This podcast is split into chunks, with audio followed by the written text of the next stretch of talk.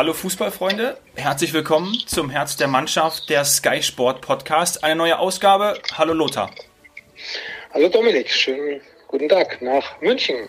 Ja, liebe Grüße nach Budapest. Wir nutzen diese Ausgabe, um uns um die vielen Zuhörerfragen zu kümmern und machen thematisch da weiter, wo wir in der letzten Folge aufgehört haben. Das heißt, wir versetzen uns zurück zu deinem letzten Pflichtspiel für den FC Bayern am 8. März 2000. Das war in der Champions League gegen Real Madrid. 4-1 gewonnen und du wurdest nach New York verabschiedet, um es mal so zu sagen. Tja, wunderschöner Abend, aber auch irgendwo ja, eine gewisse Traurigkeit bei mir vorhanden. Natürlich, äh, man wusste, es ist das letzte Spiel für deinen Verein, für den Verein, wo du zwölf Jahre unter Vertrag gestanden hast, wo du Meisterschaften, Pokal gewonnen hast, UEFA-Pokal, leider nicht äh, die Champions League, aber die hat ja dann der FC Bayern 2001, ein Jahr später gewonnen in Mailand nach Elfmeterschießen gegen Valencia. Und äh, nein, es war eine tolle Zeit. Es waren waren viele Erfolge. Es waren auch äh, zwei Champions League Spiele dabei, die dann nicht so erfolgreich waren, aber das Gesamtpaket hat gestimmt und äh, auch das Verhältnis zu den Fans, das stimmt ja bis heute, also 20 Jahre später auch da noch äh, ein sehr guter Kontakt und äh, ja, das äh, ist äh, gehört dazu. Verabschiedung und äh, wenn Real Madrid dann nach München kommt und nicht einfach nur mich zu verabschieden, sondern die wollten ja auch gewinnen in dem Champions League Spiel. Mhm. Und du gewinnst auch dann noch äh, vor eigenem Publikum äh, ausverkauftes Olympiastadion, 63.000 mit 4 zu 1 dann glaube ich, kann man sich das nicht schöner wünschen. Also äh, letztes Spiel, Champions League Spiel gegen Real Madrid und du putzt die weg mit 4 zu 1. Äh, es war eine Riesenmannschaft von Real Madrid. Ich weiß noch, Jero war dabei, Raul war dabei, äh, Roberto Carlos war dabei und äh, ja, das war eine tolle Atmosphäre. Hm. Würdiger Abschied, würde ich sagen. War es komisch, den Verein zu diesem Zeitpunkt, die Saison war ja noch nicht beendet, zu verlassen? Ja, gibt's eine kleine Vorgeschichte. Okay. Eigentlich sollte ich ja schon in der Winterpause nach New York wechseln, mhm. aber ähm, es war, glaube ich, das letzte Champions League-Spiel vor der Winterpause in Eindhoven. Und äh, da hat sich Jens Jeremies und Thomas Strunz, einer hat eine rot, gelb, gelb-rote Karte bekommen oder sogar eine rote Karte und der andere hat sich verletzt, irgendwo kurz vor Weihnachten. Und dann kam mir die Idee, Uli Hoeneß darauf auf, zu, aufmerksam zu machen, dass eigentlich äh, die Saison in Amerika, also die ML, äh, Major League Soccer, mhm. erst Ende März beginnt. Dann habe ich gesagt, Uli, äh, ich habe es ja nicht eilig, ich brauche keine Vorbereitung in Amerika mitzumachen, wenn ich hier die Vorbereitung mitmachen kann und sogar Spielpraxis bekomme mit einigen Spielen noch und dann irgendwann Mitte März rübergehe nach Amerika, weil in dem Moment konnte ich ja den FC Bayern helfen, weil sich gerade die beiden Spieler, die auf meiner Position, sagen wir mal, so ein bisschen die Nummer zwei und drei waren, mhm.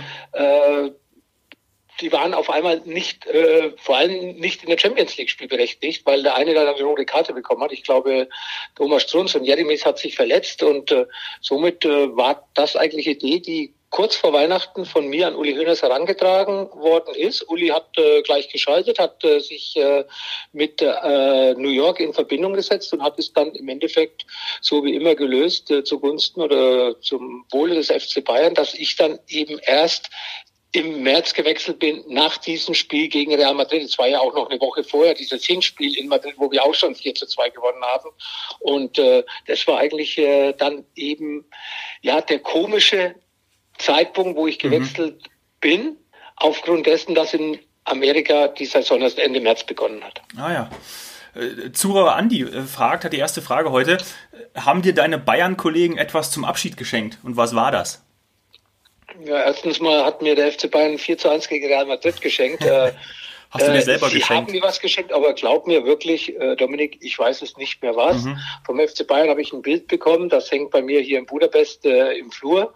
Äh, so eine äh, Collage, wo, wo München in Erinnerung ist, das mhm. Olympiastadion, das mhm. Hofbräuhaus etc. etc.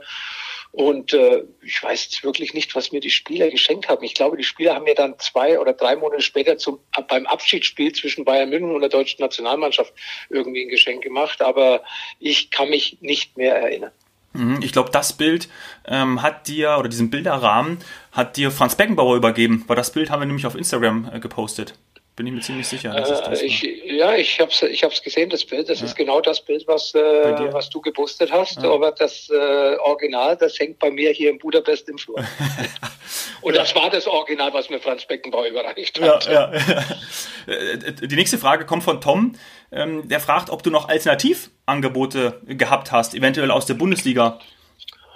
Nein, mich hatte das eigentlich gar nicht interessiert. Ja. Ich hatte ja eigentlich noch einen längerfristigen Vertrag bis 2001 beim FC Bayern und äh, es war einfach so, dass äh, dieses Abenteuer New York mich gereizt hat und äh, ja, ich glaube, es war auch Zeit für diese Veränderung. Entweder hätte ich dann wäre vielleicht besser gewesen, bei Bayern noch eineinhalb Jahre gespielt und dann, dann der, meine Karriere beendet. Aber so, ich wollte es einfach, ich wollte mhm. noch mal was Neues erleben. Sportlich war es natürlich nicht äh, das Highlight, was ich mir vorgestellt habe, obwohl wir trotz äh, vieler Probleme, weil ich unter anderen Voraussetzungen nach New York gegangen bin, äh, da war Bora Milutinovic der Trainer, wo ich gedacht habe, der ist noch Trainer, wenn ich rüberkomme. Äh, und äh, der ist dann entlassen worden. Auch der italienische äh, Sportdirektor Charlie Stilidano ist entlassen worden. Und es waren eigentlich zwei wichtige Menschen für mich, dass ich äh, mir überhaupt über, überlegt habe, nach New York zu wechseln. Und dann habe ich mich auch entschlossen, mit diesen Jungs was aufzubauen, mit denen ich auch bis heute noch äh, ein äh, persönlich gutes Verhältnis habe. Mhm. Und äh, auf einmal waren die nicht mehr da. Und äh, dann war natürlich im Endeffekt äh, das Kind schon im Brunnen gefallen. Ich habe einen Vertrag unterschrieben, natürlich nicht einen Privatvertrag mit Charlie Stilitano und Bora Milutinovic, sondern mit dem äh, Verband. Und dann äh, war es ein bisschen Kuttelmuttel da drüben. Ich habe es mir anders vorgestellt, aber trotz alledem, wir sind äh, Meister geworden äh, der, des, äh, des Ostens. Da mhm. gibt's ja drei, drei Ligen, eine Ostmeisterschaft, eine Mittelmeisterschaft und eine Westmeisterschaft. Mittlerweile haben sie das auf zwei aufgeteilt, Osten und Westen. Früher gab es drei und äh, wir sind dann ostamerikanischer Meister geworden und leider in den Playoffs im Halbfinale an Chicago gescheitert. Aber es gab kein anderes Angebot zu diesem Zeitpunkt für mich. Mhm. Ich wollte wollte auch eigentlich gar keins. Das war ja nicht äh, mhm. jetzt eine Entscheidung, dass ich sage, ich muss weg vom FC Bayern. Ich äh, hatte ja meine Position, aber mich hat einfach diese Möglichkeit äh, gereizt, äh, in New York äh, ja was Neues zu erleben. Mhm, mh.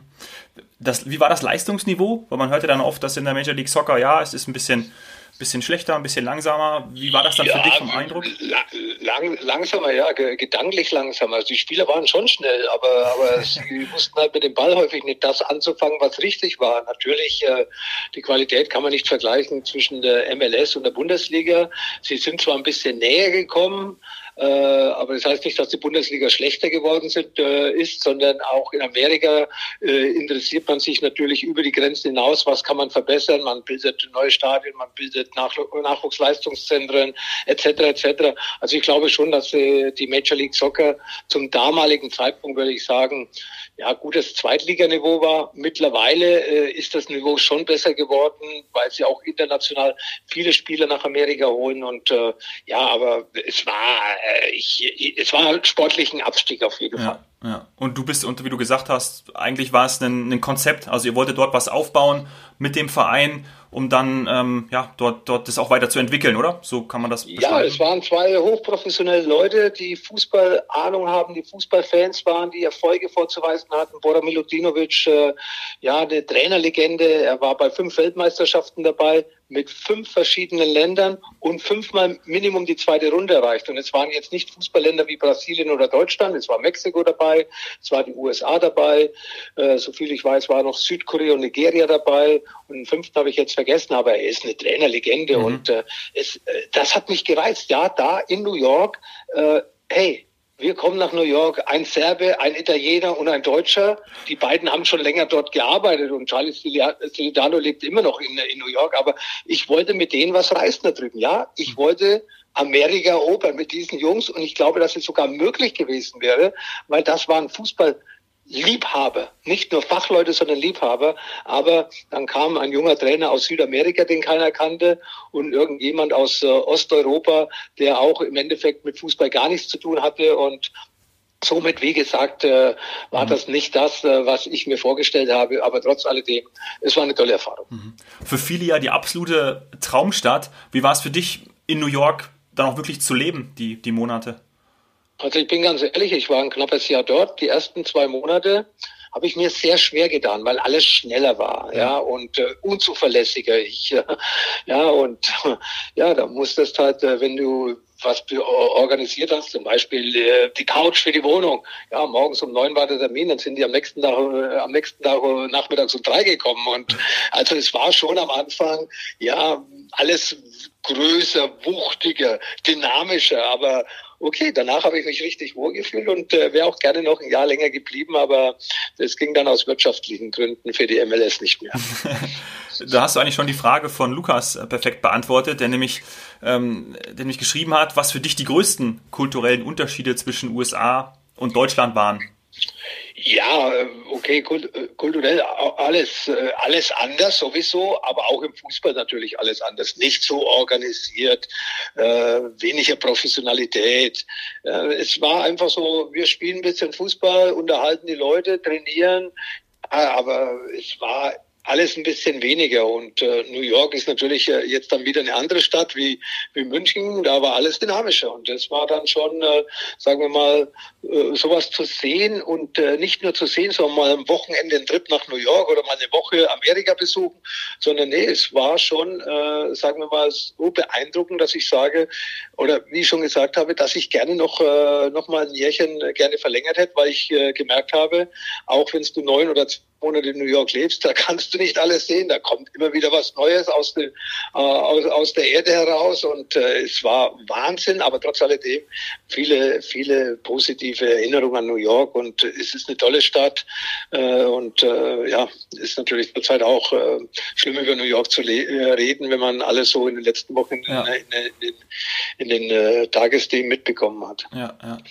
Noch eine generelle Frage, könnte man auf New York beziehen, aber auch auf, auf Budapest, ist ähm, ob du dir aus deiner Heimat ähm, immer etwas hast schicken lassen? Äh, aus äh, New York waren ja eigentlich regelmäßig Freunde da, weil New York ist ja dann auch eine Stadt, äh, wo man da gerne besucht und wenn man dann auch noch äh, äh, jemanden dort hat, der, der ein Freund ist, wie ich es war. Und ich habe ja auch einige Freunde in Deutschland beziehungsweise in Europa, also die kamen dann schon regelmäßig nach, äh, nach, nach New York beziehungsweise ich hatte auch meine, meine Reisen nach Deutschland. Und somit muss man eigentlich da nicht schicken schicken, sondern man hat sich's mitbringen lassen, beziehungsweise man hat sich selbst mitgebracht, wenn, ja. äh, wenn man regelmäßig in Deutschland war. Und das ist eigentlich hier in Budapest genauso. Ich bin ja jede Woche eigentlich bei Sky, na, jetzt die letzten fünf Wochen nicht. Und da muss ich wirklich sagen, äh, vor Was fünf Tagen. Nein, ich vermisse gar nichts, weil ich habe äh, Freunde, Michael Käfer, ich nenne jetzt einfach den Namen Feinkostkäfer in München, ja. der Restaurants hat, der einen Supermarkt hat und so weiter. Da habe ich mir vor zwei Wochen habe ich es mir erlaubt und zu sagen, meine Weiß, die Weißwürste sind ausgegangen, die Nürnberger Rostbratwürste sind ausgegangen, äh, der Weißwurstsenf, der Händelmeier-Senf ist ausgegangen, der Löwensenf ist ausgegangen und so weiter. Und auch die bayerische Leberwurst ist auf, ausgegangen. Und dann habe ich ihn angerufen und habe gesagt, hör zu, schick mir mal ein bisschen äh, bayerische Schmangerl. Da habe ich jetzt nicht gesagt, schick mir eine Weißwurst oder eine Nürnberger Bratwürste, sondern schick mir mal was. War dann Sauerkraut dabei und die Box ist nach zwei Tagen angekommen und der Kühlschrank ist immer noch halb voll. Also die Box war groß und der Hunger war stark, aber trotzdem bis heute haben wir es nicht wegputzen können. Mhm. Und grundsätzlich bin ich ja regelmäßig in München und ja. bringe dann eben die Sachen äh, äh, persönlich mit. Ja, ja, das kann ich aber äh, nachvollziehen, dass man sich ähm, nach den Würsteln hier in, in Bayern zumindest sehnt. Ähm, wechseln ja, es gibt ja sowas zu kaufen hier in Budapest. Es ja. ist ja nicht so, dass man das nicht bekommt, aber nicht die Qualität. Ja, ja der Löwensenf ist ein Löwensenf, der Händelmeier-Senf ist der Händelmeier-Senf und eine Weißwurst aus München schmeckt halt anders wie eine Weißwurst, die man hier vielleicht in, äh, in Budapest kaufen kann. Aber ja. ich muss eins sagen, wir haben eine deutsche Bäckerei hier und die macht sensationelle Brezel. Ja. Okay, dann. Die bringe ich nicht aus München mit. Nee, die müssen wir das nächste Mal proben, ob die genauso, genauso ist. Dann machen wir Testessen. Ja, die, die Brezel ist, ist besser hier. Ah, okay, gut. Aber okay, dann anderes Thema. Wechseln wir von Brezen und New York zu anderen Themenbereichen. Nick fragt, welche Sportart außer Fußball verfolgst du mit genauso einer großen Leidenschaft und Interesse? Gibt es da was? Also die gleiche Leidenschaft wie beim Fußball, äh, das äh, gibt's nicht. Also Fußball steht äh, mit Abstand ganz weit oben, aber ich bin natürlich sportinteressiert. Schaue mir zurzeit sehr häufig ehemalige, also frühere Tennisspieler an, weil ich äh, ein riesen Tennisfan bin. Mhm. Auch durch Boris Becker ein bisschen äh, geworden. Ja, habe auch äh, sehr viele Spiele live gesehen. Wimbledon Endspiel, US Open Endspiel, äh, war in äh, war in Frankreich dabei ab und zu beim Gucken in in, in, in, in Doha jetzt in den letzten Jahren das eine oder andere Mal eingeladen mhm. von einem Freund von mir. Aber Tennis äh, schalte ich nicht ab. Leichtathletik interessiert mich. Äh, Im Winter natürlich Wintersport, Eishockey, äh, Skirennen, äh, Vier-Schanzentournee. Äh, da schalte ich schon ein, wenn ich Zeit habe. Aber natürlich nicht mit dieser äh, Leidenschaft, äh, wie ich äh, einen Champions League Abend verfolge oder Länderspiele oder äh, Turniere. Und am liebsten bin ich natürlich auch live dabei, auch bei anderen Sportarten. Also ich war bei Skirennen live dabei. Ich war American Football Amerika. Wir haben vorher uns unterhalten. Mhm. Also äh, auch wenn ich die Regeln nicht unbedingt kannte, aber ich bin zum American Football gegangen. Ich äh, war beim Baseball. Ich war auch bei diesen ganzen Sportarten, weil ich glaube, wenn man so Sportler oder mit dem Sport so groß geworden ist wie ich, ich habe ja auch nicht früher als Kind nur Fußball gespielt. Ich war Leichtathletik. Ich war, war im, im Handballverein. Handball ist übrigens Handball, Basketball, Volleyball, das sind alles mal Sportarten, die mich schon interessieren. Hab Tischtennis sogar gespielt und äh, mhm. irgendwann bin ich halt immer doch beim Fußball hängen geblieben und es war, glaube ich, keine schlechte Entscheidung. Aber generell bin ich äh, in, auch in der Breite sehr sportinteressiert und äh, das kommt eigentlich dann mehr auf die Zeit an, die ich ob ich die habe oder nicht, um dann diese Sportereignisse auch im Fernsehen anzugucken. Mhm. Heutzutage zocken ja viele. Aber das Schönste, halt Dominik, ganz ja. kurz, das Schönste, was ich je erlebt habe, war die Olympiade 2014 in äh, 2014, äh, nee, 2012, 2012 in, in London. London. Ja. Genau, äh, das war richtig gut. Da war ich zehn Tage eingeladen von äh, dem Präsident des äh, äh, Judo-Weltverbands. Äh, der lebt hier in Budapest, ist mhm. ein guter Freund von mir und er hat mich eingeladen und äh, das äh, war einzigartig. Äh, ich hatte, äh, hatte so eine Akkreditierung, wo ich überall hingekommen bin. Da bin ich äh, zu, zu, zu, rausgegangen zum Olympiastadion, wo dann ringsherum Schwimmwettbewerbe und, und Basketball die US-Mannschaft gespielt hat und abends mit dem Fahrer zurückgekommen nach London äh, ins Zentrum rein. Dann war das äh, Beachvolleyball, war, ja. war dann bis nachts um zwölf ja. oder halb eins. Also ich glaube, da habe ich so 25 oder 30 verschiedene Sportarten gesehen. Okay und alles mögliche. Also das war ein geiles Erlebnis, das muss ich sagen. Das war so super und du warst immer mittendrin. Ja, also mhm. eine tolle Atmosphäre, der Flair, die Freundschaften, die sich nicht nur zwischen den Sportlern bilden, sondern auch zwischen den Zuschauern. Das war ein tolles Erlebnis und äh, ja, das hat riesen Spaß gemacht. Mhm. Ich bin 2010 in Vancouver bei den Olympischen Winterspielen gewesen. Ich, deswegen kann ich es ein bisschen nachvollziehen. War, war das einfach ein anderes, ist es einfach ein anderes Flair, wenn du diese ganzen anderen Sportler, die Sportarten zusammen hast, wohnst im olympischen Dorf, im Gegensatz zu einer Weltmeisterschaft, wo du dann doch abgeschottet bist unter deinen anderen Teamkollegen? Wie würdest du das vergleichen?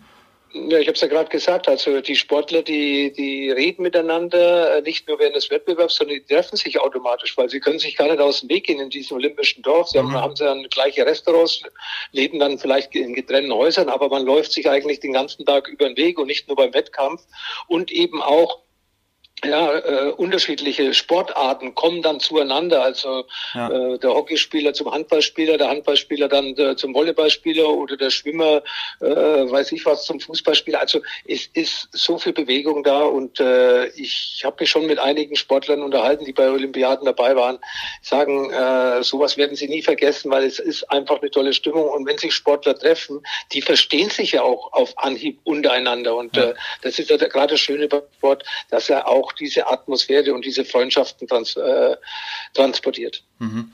Heutzutage spielen ja, oder heutzutage ist ja vor allem viel äh, Playstation, äh, Xbox sind die, sind die Spieler unterwegs. Manche auch Golf, ja, äh, Thomas Müller vor allem. Basti Schweinsteiger ja auch ganz oft Golf gespielt während seiner aktiven Zeit. Gab es bei dir was, was du in der Freizeit als aktiver Spieler ähm, neben dem Fußball gemacht hast? Tennis. Tennis, ah, Tennis, Tennis. Ich war ja. sogar in einem Tennisverein in, äh, in München in meiner ersten Zeit, 84 bis 88. Ich glaube DJK Fasanengarten, also mhm. Fasanengarten auf jeden Fall und DJK, glaube ich. Und äh, wir hatten, ich habe äh, Meisterschaftsspiele gespielt, aber nicht nur ich als äh, Bayern-Profi, sondern auch Wolfgang Dremmler und Norbert Nachtwey. Mhm. Und dann war noch Markus Herbig dabei, der Pressesprecher, der damalige Pressesprecher. Ja. Und äh, wir haben die DJK Fasanengarten, ich hoffe, dass ich jetzt richtig gesagt habe, Spiele haben, äh, haben die Mannschaft verstärkt und die anderen, die Gegner, das war auch immer lustig. Häufig ist ja immer Samstag gespielt worden, am Wochenende. Ja. So diese Sommersaison. Aha. Und äh, Samstag war natürlich ein Ding der Unmöglichkeit für uns Spieler des FC Bayern. Wir konnten ja nicht die Bundesligaspiele absagen, dass wir irgendwo in der Kreisklasse im Tennis gespielt haben. Das wäre auch lustig. Und äh, dann hat man eben rechtzeitig immer mit den äh, gegnerischen Verein, mit der gegnerischen Mannschaft gesprochen und die waren immer froh, äh, dass sie gegen uns spielen konnten. Und dann haben, sie, haben wir alle oder die meisten Spiele dann so gelegt, dass wir irgendwann Sonntagnachmittag dran waren, äh, weil da waren wir ja dann zurück vom Bundesligaspiel oder vom Training am Sonntagmorgen und haben dann äh, nebenbei, haben wir in, äh, für einen Münchner Verein, also Fasanengarten, haben wir dann Punktspiele in der Kreisliga so und so gemacht, auf Platz eins, zwei und drei oder sonst irgendetwas und Doppel und alles Mögliche und immer so ein geselliges Zusammensein. Also hat riesen Spaß gemacht, aber sehr viel Tennis gespielt gespielt, gerade so in den mhm. 80er Jahren. Äh, da war ich, äh, okay. äh, ja, würde ich sagen, schon ein, zwei Mal die Woche auf dem Tennisplatz gestanden. Mhm. Hat sich ja dann wahrscheinlich auch klar rumgesprochen, wenn ihr die Spiele dann verlegt habt. Und dann konnte man natürlich gegen euch dann spielen. Das war ja das war ja verrückt, oder? Auch da waren bestimmt viele Zuschauer da, wenn man dann gegen, gegen, gegen dich Ja, es war so, so, ja, und es war ja im Münchner Raum, also es waren ja, ja keine langen Anfahrtswege und äh, ja, in München, du hast ja entweder 60er oder Bayern-Fans und äh, da waren ganz sicher auch irgendwo ein bisschen Bayern-Fans bei den gegnerischen Vereinen dabei und es war, war eigentlich immer ganz lustig und ganz gesellig und äh, ja, es hat Spaß gemacht. Mhm. Wir haben auch eine schöne Frage bekommen zu den, zu den Trikots. Ich lese es mal vor. Musst du schmunzeln, wenn du alte Bilder von dir und deinen Teamkollegen siehst mit den etwas weiteren Trikots im Vergleich zu den heutigen eng anliegenden Dress? Ja, dafür waren unsere Hosen ein bisschen kürzer. Ne? Und äh, ja, hat, sieht natürlich heute komisch aus, aber früher ja, nee, es war einfach Mode. Früher hat man längere Haare gehabt, anderen Haarschnitt, äh, anderer Schnitt bei, bei den Trikots, natürlich wesentlich weiter. Äh, wir hätten aber auch die, die, die, die Slimfit tragen können, weil wir waren schon durchtrainiert. Also da waren auch Aha. Sixpacks unter diesen weit geschnittenen Trikots. Also wir hätten, wir hatten, mussten nichts verstecken, aber es war eben so, das war die Mode und äh, nee, ja, ich schmunzel da, da, da hat man recht, man schmunzelt natürlich, wenn man den Haarschnitt und die Trikots sieht im Gegensatz zu heute, aber äh, es war damals äh, Mode, es war damals äh, und der Ausrüster ist auch mit der Mode gegangen und hat ja auch jedes Jahr irgendwie ein neues Trikot rausgebracht. Aber sie waren schon ein bisschen weiter geschnitten wie, wie heutzutage. Das ja. ist richtig. Bist du jemand, der das Trikot dann lieber in der Hose gehabt hat oder wenn du auf Feld gegangen bist, dann sofort ähm, aus der Hose gezogen? Ja, das kam natürlich dann auch nicht nur auf die Weite an, sondern auch auf die Länge. Äh, ja, und äh, du musst dann, hast, hast, du, dann hast du ab und zu ein Trikot gehabt, das war da über die Hose noch gegangen, dann hast du es natürlich reingemacht. Aber okay. grundsätzlich habe ich die Trikots eigentlich lieber draußen gehabt, ja. ja. Ist ja später verboten worden. Ja, ja, da musste man das reinmachen. In dem Trikotzusammenhang auch eine Frage von Marco. Welches Trikot von ehemaligen Gegenspielern hast du zu Hause? Wahrscheinlich ein paar. Maradona? Ja, aber jetzt, äh, Maradona auf jeden Fall. Ja. Maradona fällt mir immer wieder ein. Ja. Aber, aber, ich habe so viele Trikots getauscht. Ja. Okay. Ähm, äh, Ruth Gullit von AC Mailand habe ich mal getauscht, das weiß ich. Maradona äh, WM-Endspiel, aber auch seine Trikots von Neapel. Mhm. Ähm, aber bitte äh, frag mich jetzt nicht, welche, welche Spielernamen äh, Ganz viele das einfach. war, weil ja. nein, das Problem war, äh, du hast das getauscht aber es waren ja noch keine Namen früher drauf gestanden auf dem Trikot. Deswegen weißt du ja eigentlich nicht, von wem welches Trikot ist. Natürlich habe ich Trikot von Real Madrid, von Barcelona. Äh, in der italienischen Liga war es ja gang und gäbe, dass man getauscht hat. Nicht nur mit Maradona, sondern eben auch mit Spielern von Ascoli und von Emboli und von Lecce und von Bari. Die Vereine gibt es teilweise heutzutage gar nicht mehr. Das ist spielen weit, weit äh, unterklassig. Aber das war damals in Italien gang und gäbe, dass, äh, dass man nach dem Spiel eigentlich das Trikot getauscht hat. Mhm. Wir haben ja viel über Maradona auch in den, in den vergangenen Folgen gesprochen, über die Duelle. Und äh, an der fußballerischen Qualität von Maradona besteht natürlich überhaupt gar kein Zweifel. Unser Zuhörer Pascal fragt, ähm, was für ein persönliches Bild du von Maradona abseits des, des Sportes, weil man kennt ja nur die, die Spieler und gerade von früher so aus den, zum Beispiel aus den Medien oder von, von Dokumentationen. Und er fragt eben, was, was du für ein persönliches Bild von ihm hast. Also äh, wenn ich ihn heute sehe, tut er mir schon ein bisschen leid, ja, ja wie er sich verändert hat, wie er sich gibt, äh, egal was er, was er da benutzt, das ist alles seine persönliche Sache. Ja, es tut mir weh, so ein Genie äh, so wie heute zu sehen. Ja. Aber wir hatten auch einige Abende zusammen. Er ist ein lustiger, ein geselliger Typ, ein lockerer Typ, äh, nicht arrogant, gar nicht, sondern eher ein, wie gesagt, ein, ein Kumpel, ja, mhm. der für dich da ist der auch als Kapitän in Neapel äh, von jedem Spieler geschätzt worden ist, weil er sich immer für die Mannschaft eingesetzt hat. Und ich hatte eigentlich, wenn wir uns dann so nach dem Spiel oder mal am Abend getroffen haben, wir hatten eigentlich immer, mm, ja, viel zu lachen und äh, es war nie Stress und äh, nie ein Problem. Und äh, natürlich gerade, wo er dann nach seiner Drogengeschichte wieder nach Europa zurückgegangen ist, er hat in Sevilla nochmal gespielt. Und das erste Spiel, das Sevilla gemacht hat, äh, ja, wegen Maradona war gegen den FC Bayern. Und wir sind dann für einen, einen Tag sind wir nach Sevilla geflogen. Und da war dann nachts noch eine Party, er mit seinen ganzen Freunden, er wieder glücklich, darf wieder Fußball spielen in Sevilla und so weiter. Und hat es dann krachen lassen bis sechs, sieben Uhr morgen. Und äh, wir waren mit drei Spielern insgesamt von Bayern dabei. Ich weiß jetzt gar nicht, ob das äh, Erich Rieber, glaube ich, war damals der Trainer, ob er das verboten hat oder nicht. Auf jeden Fall war Jan Wouters, Raimund Aumann und ich bis morgens irgendwann um sechs 6 Uhr mit ihm und 100 anderen Leuten in einem, äh, in einem Raum im Hotel am Feiern extra für ihn aufgebaut mit einer Liveband und alles Mögliche dabei. Also da hat er auch auf den Tisch getanzt und natürlich mit nackten Oberkörper.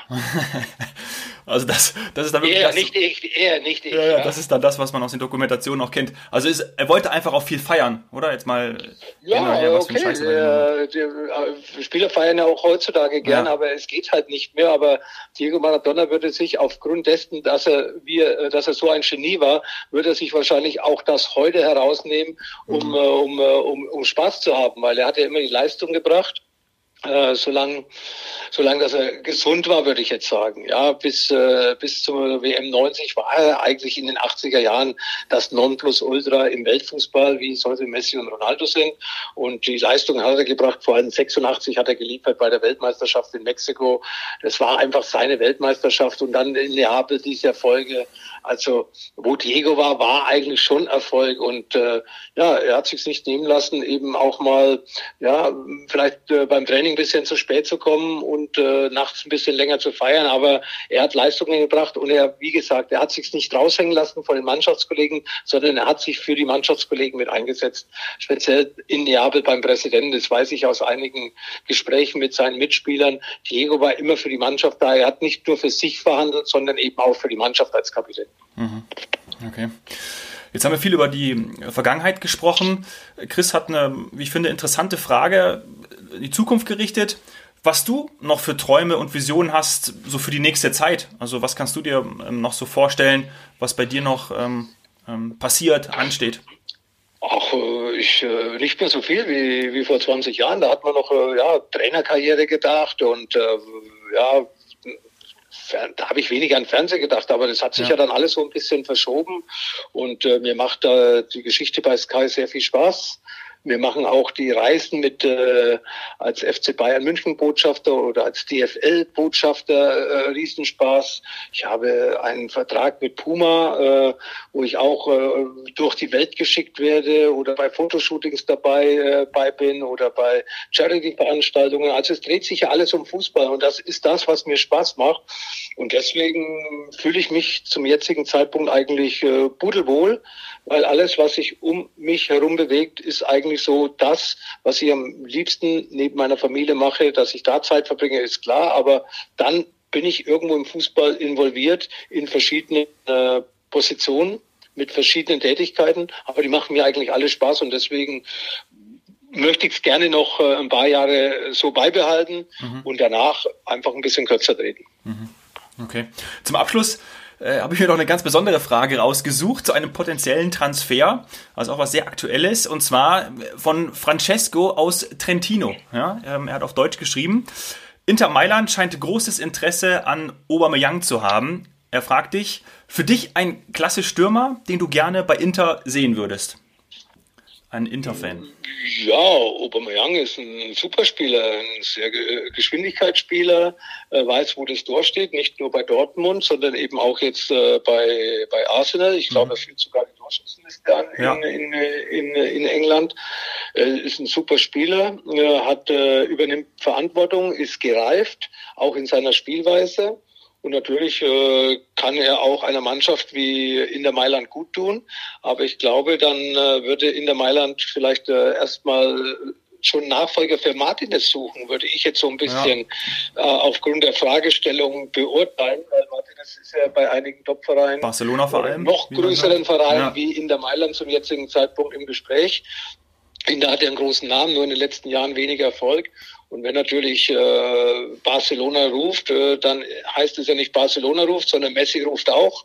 Und dann kann man natürlich ein Spiel ein bisschen äh, verrückt machen. Vor allem Martinez ist ja ein Argentinier. Ja. Äh, dadurch Messi noch einen näheren Kontakt. Und äh, wenn das so sein sollte, dann äh, glaube ich, dass Aubameyang diese Lücke schließen könnte, äh, wenn er zu Inter Mailand gehen möchte oder wenn er zu Inter Mailand geht. Wir werden das beobachten. Auch viele andere heiße Transfers ähm, oder Transfergerüchte, so muss man es ja benennen. Wir sind bereit, wenn es wieder losgeht, wenn die, wenn die Transfers vollzogen werden. Und ich würde sagen, wir machen Schluss für heute. Ich danke dir für deine Zeit.